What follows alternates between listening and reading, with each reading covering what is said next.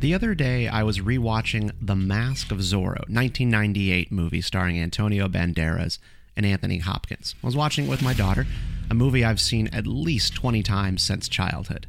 I love this movie. Rewatching it for the first time in a couple of years was not only fun, but eye opening. There's a lot of deep stuff happening in Zorro that you miss because of the incredible sword fights and action scenes and, uh, you know, Catherine Zeta Jones. But that's another story. So there's this unforgettable scene late in the film where Zorro is disguised as one Don Alejandro. Uh, he is sitting in the presence of his sworn enemy, Union Captain Love, who does not know that Alejandro is actually Zorro. It's sort of like a Bruce Wayne, uh, Batman sort of situation. Now, his quest is to kill Captain Love and avenge his fallen brother. Love knows that something is off about the man sitting in his office, so he tries to rattle Alejandro by slamming a jar on the table between them, a jar containing the preserved head of Zorro's slain brother. Alejandro has been training for this moment since his journey began, and I don't mean the eventual duel with Captain Love later in the movie. This moment is one where he's going to require immense self control and delayed gratification. Zorro does not give Captain Love what he's looking for in an emotional response. It's a Herculean lift here. Zorro has not learned from his mentor how not to feel. Instead, he has learned how to channel his feelings. After the confrontation with Captain Love, Zorro walks out of the room and cracks his cane over his leg, breaking it in two. His rage is real and it is valid. Stoicism, though, is often criticized as being a philosophy devoid of emotion, or one that robs human beings of their humanity by promoting the suppression of feeling. While this view is very common, it is incorrect nevertheless. What Stoicism promotes is the abiding reality of emotion and a recognition of its power. Are our emotions who we are, or are they something else? Stoicism, through its many teachers and contributors, invites us to treat emotion like a visitor or a guest. One of the passions knocks at your door anger, fear, sadness, lust. We answer the door and assess the intentions of our visitor. Are they really who they say they are? Are they dangerous? Is this anger at our door actually jealousy in disguise? The possible scenarios are many, but I think you get what I'm, I'm going for here.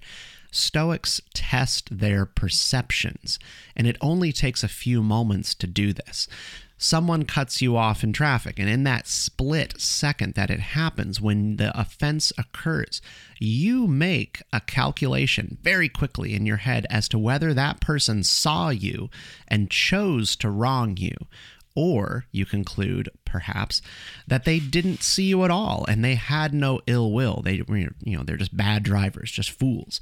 So you don't explode in anger by honking the horn, cursing, yelling, and frightening the passengers in your own vehicle. You just let it go. Life happens very fast. Stoic attitudes about emotion help us to become better processors of the rapid fire information hitting us every few moments. Think about Zorro seated across from Captain Love and how quickly the situation turned from aggravating to enraging. He's got his brother's head in a jar of water under his desk the gall, the evil. And this happens in just a split second when the jar hits the table.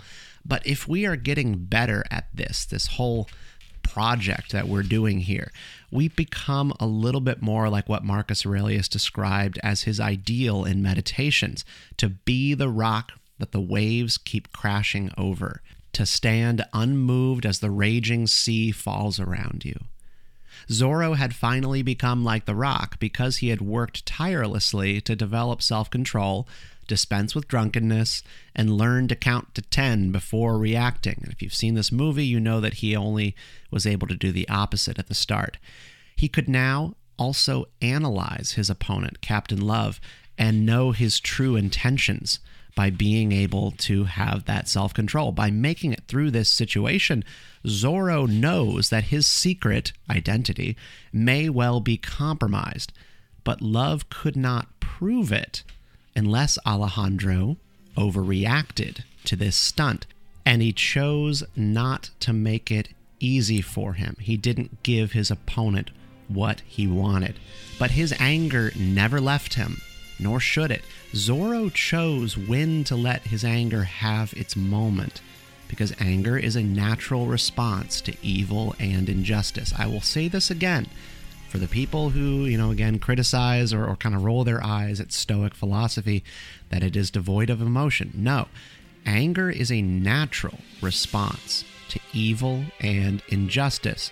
We all should know anger's number and be able to dial it when the time is right, but it cannot be coming over uninvited anytime it wants. Every day you're going to fall short on this, and for every day, there is a tomorrow. Folks, have a great week. Thank you for listening to Geeky Stoics. My name is Stephen Kent. I host this wonderful podcast associated with geekystoics.com. You can join us as a free subscriber over there.